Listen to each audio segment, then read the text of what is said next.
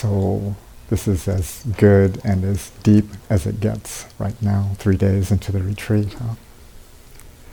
I know this because I was sitting out in the uh, lobby there in one of those big cushy brown chairs, uh, and um, and at the break, it was like a super highway going back and forth. You know, like all these people were rushing to the bathroom. John was driving around in his cart. I thought, what is going on? But it's just our own perceptions. You know, everything slows down, and then when there's even a slightly elevated level of activity, we really take note of that. It looks like craziness, you know, but not so much.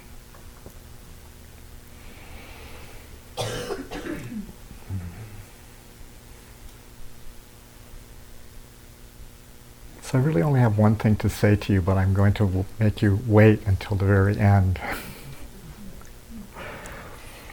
we'll take a couple of detours through um, some of the, excuse me. My ear's not big enough for this. A couple of detours. Um, the first one uh, occurred about 10 years ago. I was uh, working at the public library and I uh, managed technology there. And my offices were way up in the back corner of the library. I kept try to keep the um, the technology people away from the general public because we're not actually that good with people.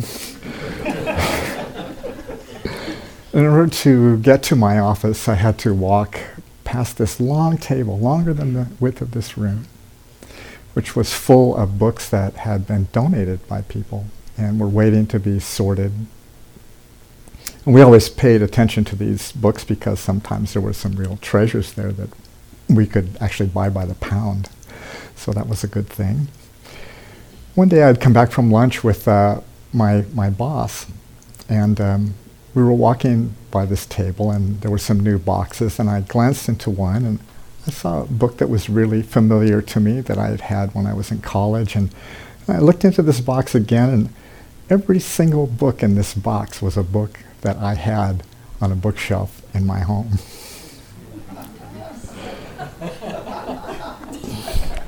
now, these were not like, you know, best selling novels or anything. okay, so there were uh, all of every volume of Walter Kaufmann's translations of Nietzsche were in there. T.S. Eliot, Ezra Pound, William Carlos Williams, even Charles Olson and Robert Duncan, who I thought no one read except me, of course, because these books were so unique and rare and somehow, you know, me. They were just like me. So this was kind of uh, amazing because when we get books like this, these books come to us because someone has died. They're part of an estate, somebody's cleaning house. And that dead man had my books.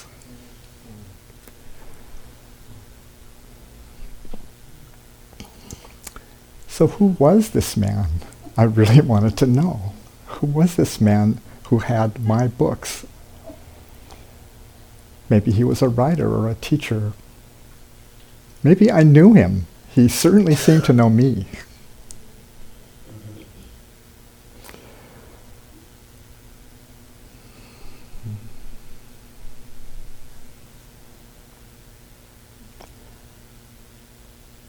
At home, a few weeks ago. I'm retired. I decided that uh, I needed to shed a, a few truckloads of things at my home. And walking through the house and through my garage uh, to discover the residue of dozens of lives and identities that were resting in various places in my home, including all of those books somehow enshrined on my bookshelf, many of which I hadn't probably touched for 15 years. Somehow, those books and many other things were sort of a skin that I might wear for an appropriate occasion. That really, some part of me felt that they were inseparable, a really, truly part of myself, a self, many selves actually.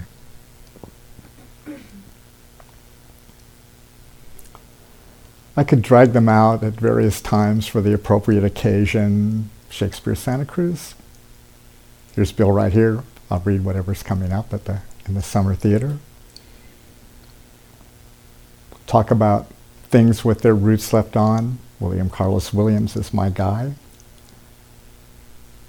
Three file drawers full of music that I have performed over the last 30 years.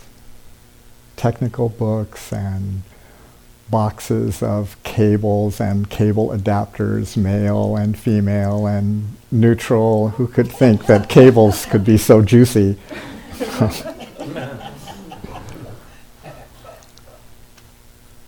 Tools that I used to rebuild a house 40 years ago. All of these things, how I made a world, uh, many worlds.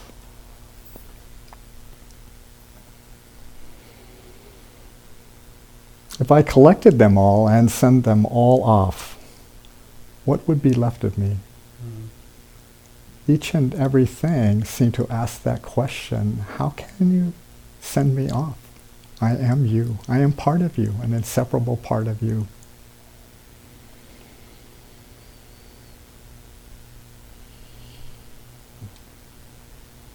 A few weeks ago, um, a very close an old friend of mine, a friend of 45 years, passed away.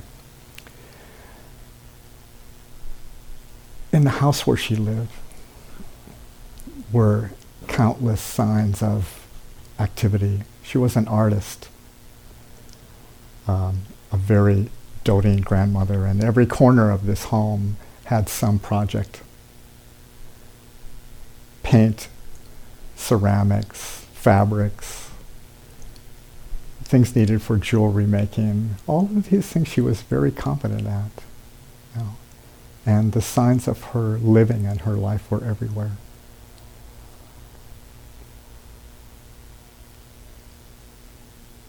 It was a long time uh, for her to shed her life, a very long time, a lot of pain. And I count myself lucky to have been with her at the, at the end for the very last few days, uh, for most of that time. After she passed, uh, I was uh, in the room where she died, and her family had, had gone home. Uh, the advice was that really it wouldn't be good for them to be here when they came to take the body, and so I waited for that. It was about a half an hour. All of the stuff of my friend's life obviously mattered not at all now. And I held her hand. Still warm. But in the half hour I was there, I could feel the cooling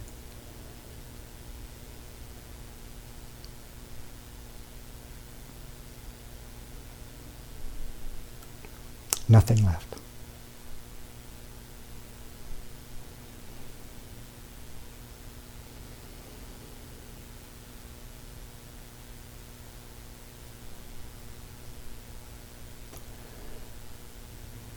So in the days that followed, um, of course,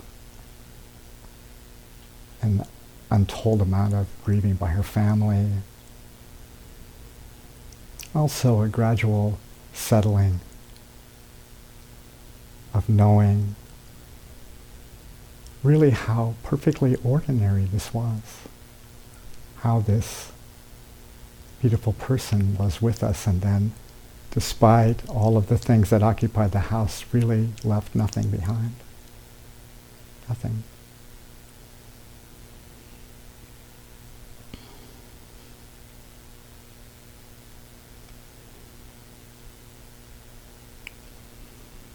All of this effort we make to build a world and to build a self.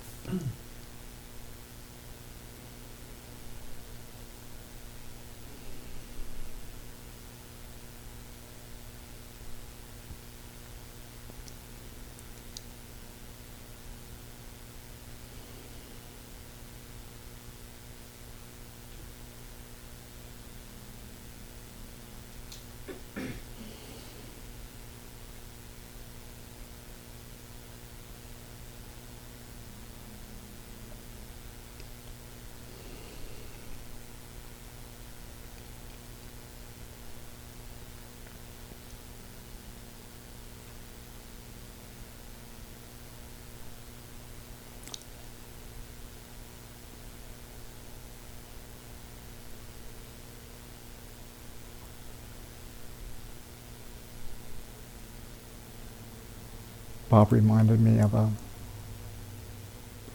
a quote that I think uh, is a Sufi teaching um, about how perhaps it's wiser to die before we die.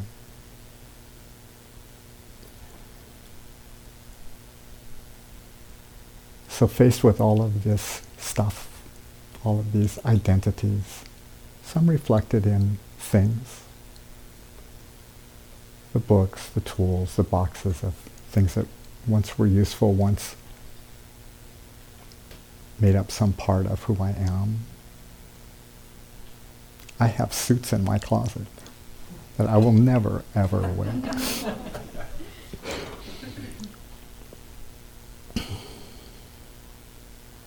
but when we let go of that stuff, what is left for us? What is left for all of that effort?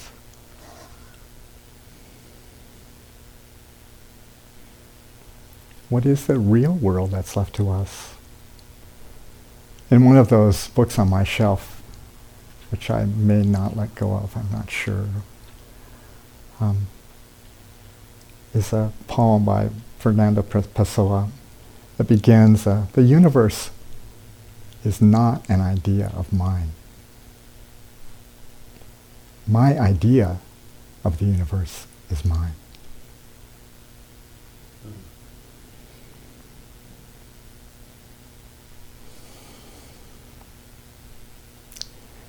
And of course, the Buddha had a few things to say about this. In the Moggallana Sutta, it says very clearly the awakened one has learned that nothing is worth clinging to. Nothing.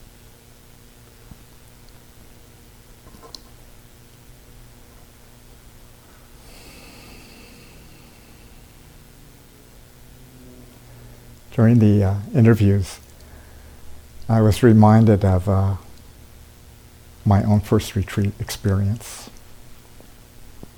I was at Yucca Valley. It was the first, not even just my first retreat experience, it was the first time I even approached the practice. I decided jumping in with both feet is the way I do things.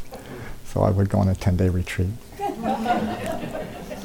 so I went to Yucca Valley. Um, to my mind, still one of the most inhospitable, nasty places on the face of the earth. I know some people love the desert, and that's fine. But um, about the third day that I was there, the wind continually was blowing 30 or 40 miles an hour. I was, the, the main doors of the meditation hall were directly behind me and they kept blowing open and blasting me with cold air. There were far too many people there. They were all too noisy. It was too cold. My body was in excruciating pain after about the third day. And there was that highway right out there with lots of traffic. and I thought that when you went on a retreat, it was supposed to be like nice and quiet. That's my idea. I don't know. So I think the next day there were uh, interviews, my first interview. The night before that, I found myself in the parking lot outside the dining hall, just bawling. I just completely fell apart.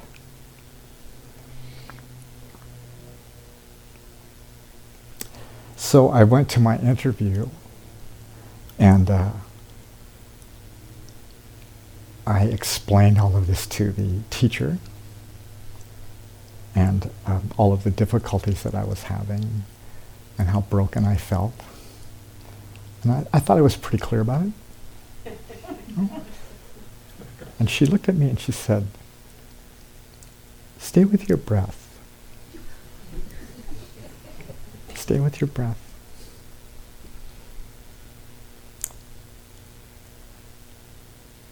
So when I uh, am sitting in that other seat now, I try to make sure I say some other things first.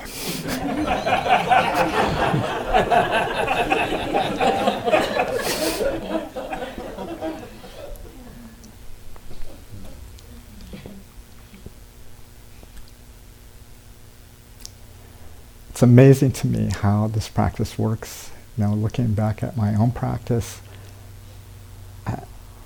so many times it seems completely new to me that I'm just discovering it over and over again. And there are so many teachers, and some of them don't even wear the teacher hat or sit on the teacher cushion.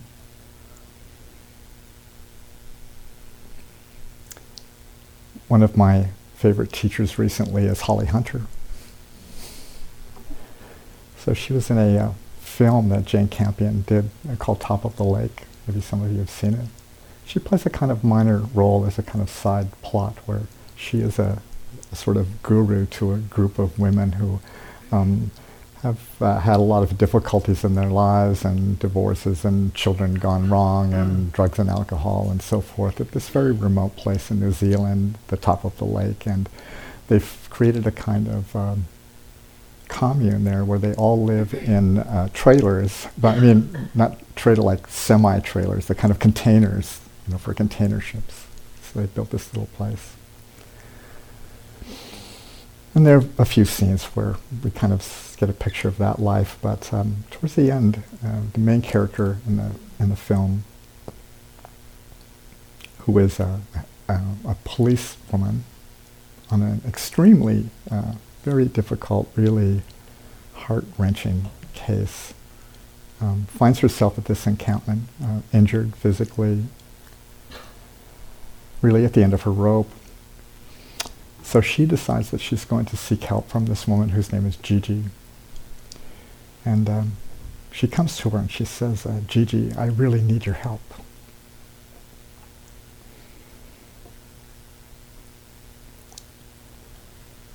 So GJ looks at her and she says, Stop thinking. Stop helping be like the oxygen on an airplane. Help yourself first. Here, are you in pain? Lay down here and heal yourself like a cat.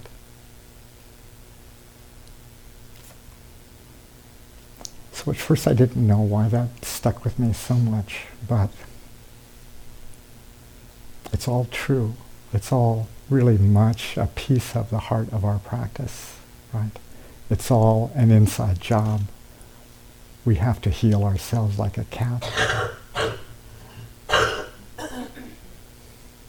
we have to disengage from the thinking and the fixing that's really just in our way.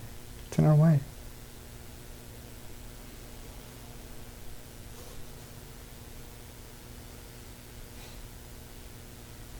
We have to get to something that precedes that thinking and that desire to help and that fixing and that wanting to be fixed and that wanting someone else to come and fix us.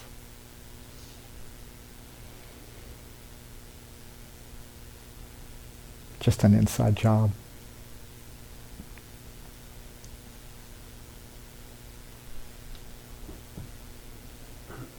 Just stay with the breath. Stay with the breath.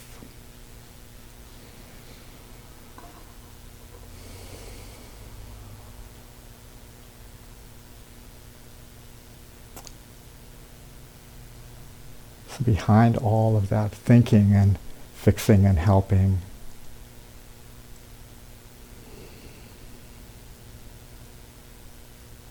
the Buddha tells us what is there.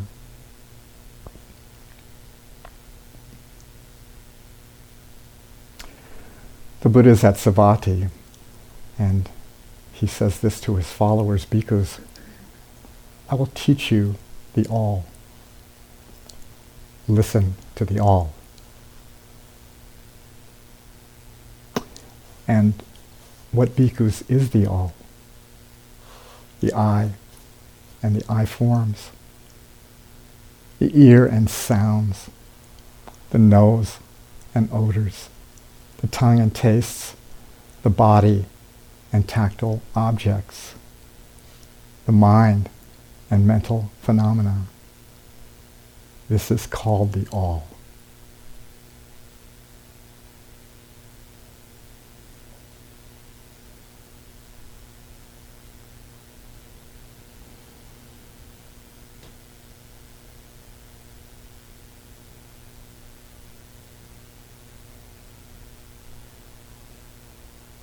I think I mentioned to you in the very first talk on the first morning that you had all accepted the invitation to be here and that I gave you the directions to get here and the directions were go inward, go inward. As Jason said, we're not breath worshippers, but the breath is the way we can take ourselves inward to the all. Behind the thinking, behind the fixing and the helping,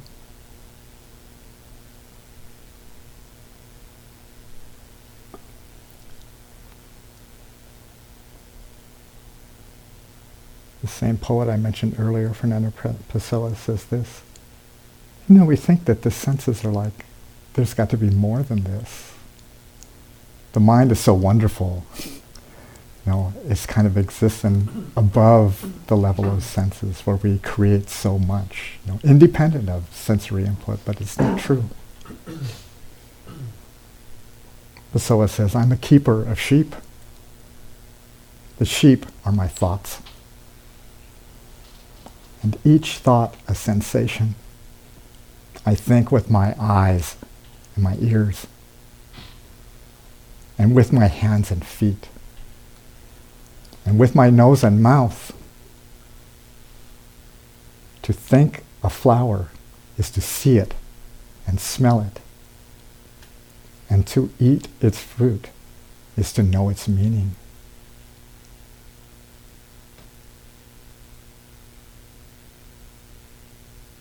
all of this thinking coming from the all, the all.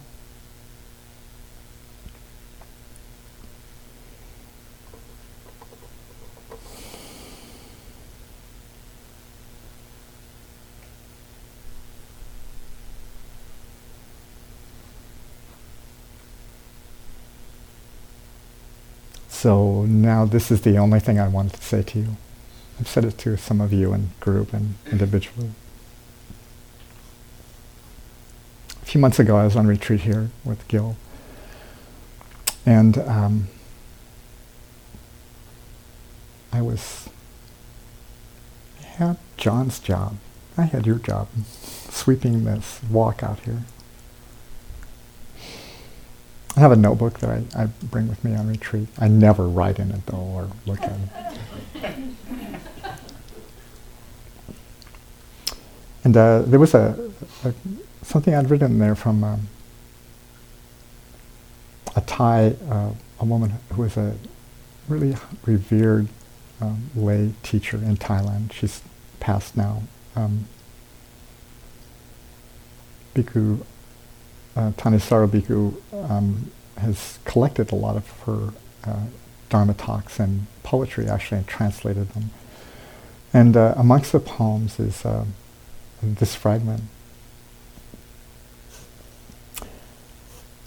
This is her description of awareness. Um, awareness is a word that I really don't like to use at all because I don't know what it means. I really don't. It's like, you know, awareness is so easy to conceive of. We almost always end up con- conceiving of this as a thing. I have awareness. Where? You know, what is that? I don't know what that is. I, I think it's a really sort of a poor term to use. The Buddha didn't use that word. No. The Buddha used the word knowing. Knowing. So Kee Nanayon, the name of this uh, Buddhist teacher, writes this. An inward staying, unentangled knowing all outward going knowing set aside. An inward staying, unentangled knowing. All outward going knowing set aside. So I was sweeping the walk. And for whatever reason, this popped into my mind.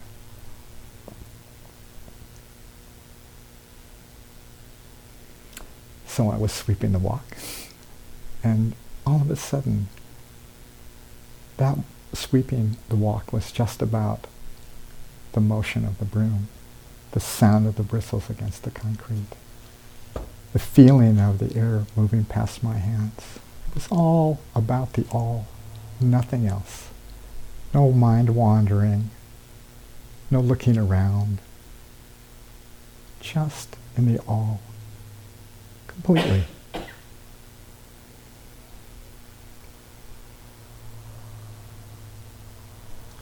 So I thought, I'm going to pay attention to this. This seems like a really rich teaching.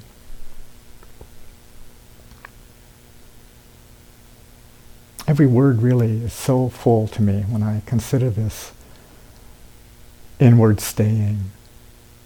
Inward staying. Someone asked me uh, in an interview about uh, how they were pretty good at returning to the breath, but they didn't feel like it stay there for a long time. So we have this notion, uh, sort of two parts of the breath, this bringing the attention to the breath and sustaining it there. Vitakka Nepali. But this notion of, of simply giving ourselves this direction, inward staying, made it so simple to me to come back to the breath. Wherever I was, inward staying, inward staying, to just continue to be there. And not just on the cushion with the breath, but really wherever I was, pushing that broom, washing dishes in my home, cooking breakfast with Bob in the morning. Some very potent reminder that the real experience that was going on was inside. It was inside, no matter what it was. No matter what, it was washing dishes or sitting on the cushion, really no difference at all.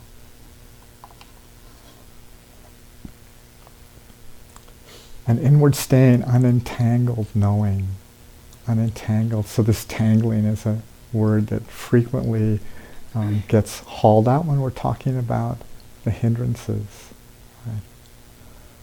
when we're talking about those things which get in our way during meditation, but also during everything in life. The entanglements of our continually wanting pleasure, well, sense desire, the entanglements that are uh, around our aversion, all of the things we don't want, don't like, keep us from being perfect meditators or whatever it is that we're attempting. Uh, the entanglements of sleepiness, which so often is just um, our wanting to get away from practice, really. Unentangled knowing. Being with the all. Just imagine being just completely aware, having that awareness of just the all completely unentangled.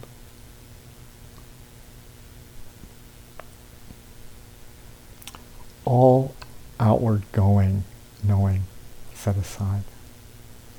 You know now, after three days, that when the mind goes out, right, it can go anywhere. It can go somewhere and we won't even know that it's gone you know, for long stretches of time.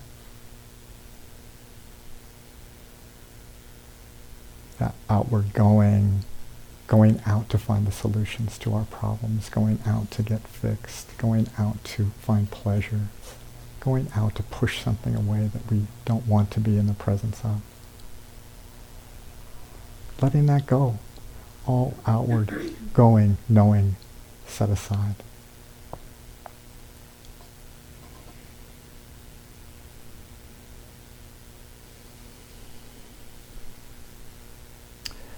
Later uh, in this poem, Kee Nanayon writes, this is uh, how to look inward till you see clear through, till you see clear through.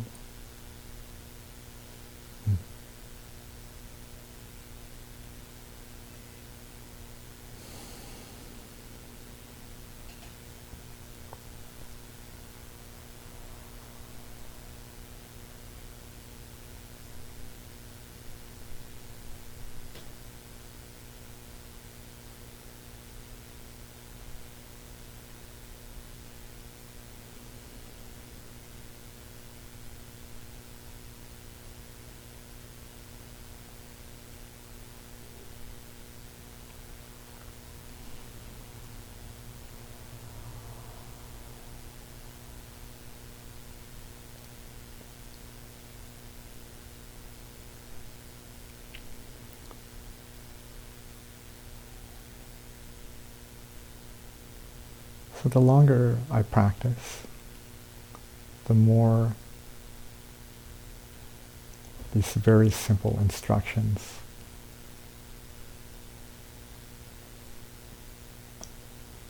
feel true to me. Stay with the breath. Inner staying. And whatever arises, more and more the answer seems to be to be quiet. To simply be present for whatever arises.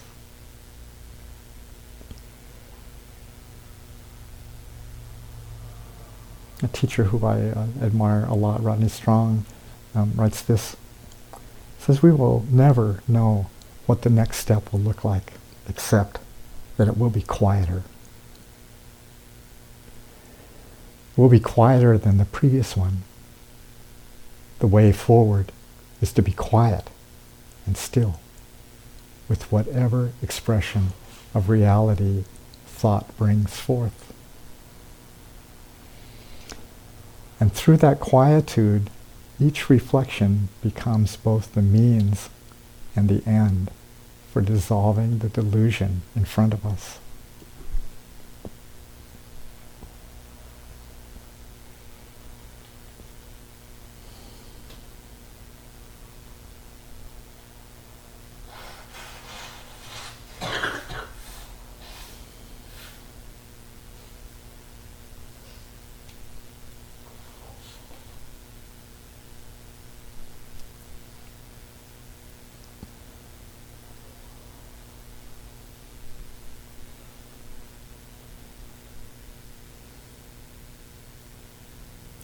Finding the way to this most basic, unentangled experience of the all is not about somehow magically being, sorry, being pulled out of life into some safer, more exotic, more wonderful place.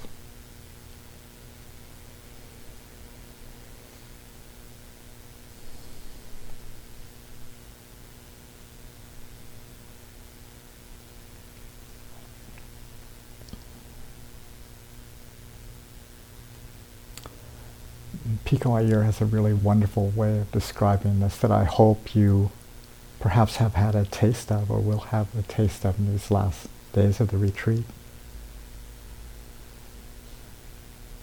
He says, sit still, notice all around you.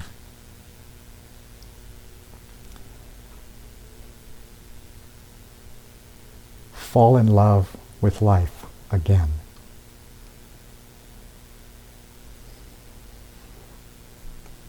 And then devote yourself to it completely.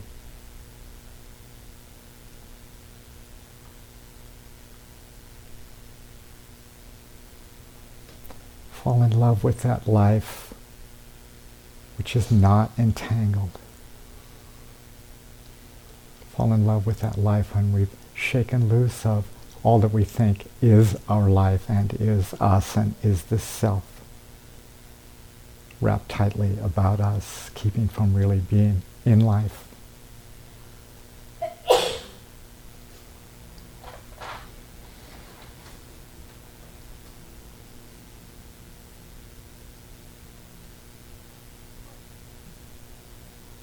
Stay with the breath. Move inward.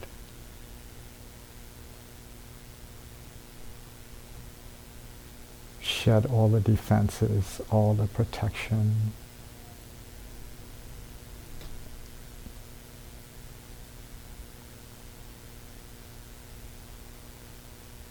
The eye and forms, the ear and sound, the tongue and taste, the nose and odors, the body and touch, the mind and thought. That's enough. That is enough. That is all.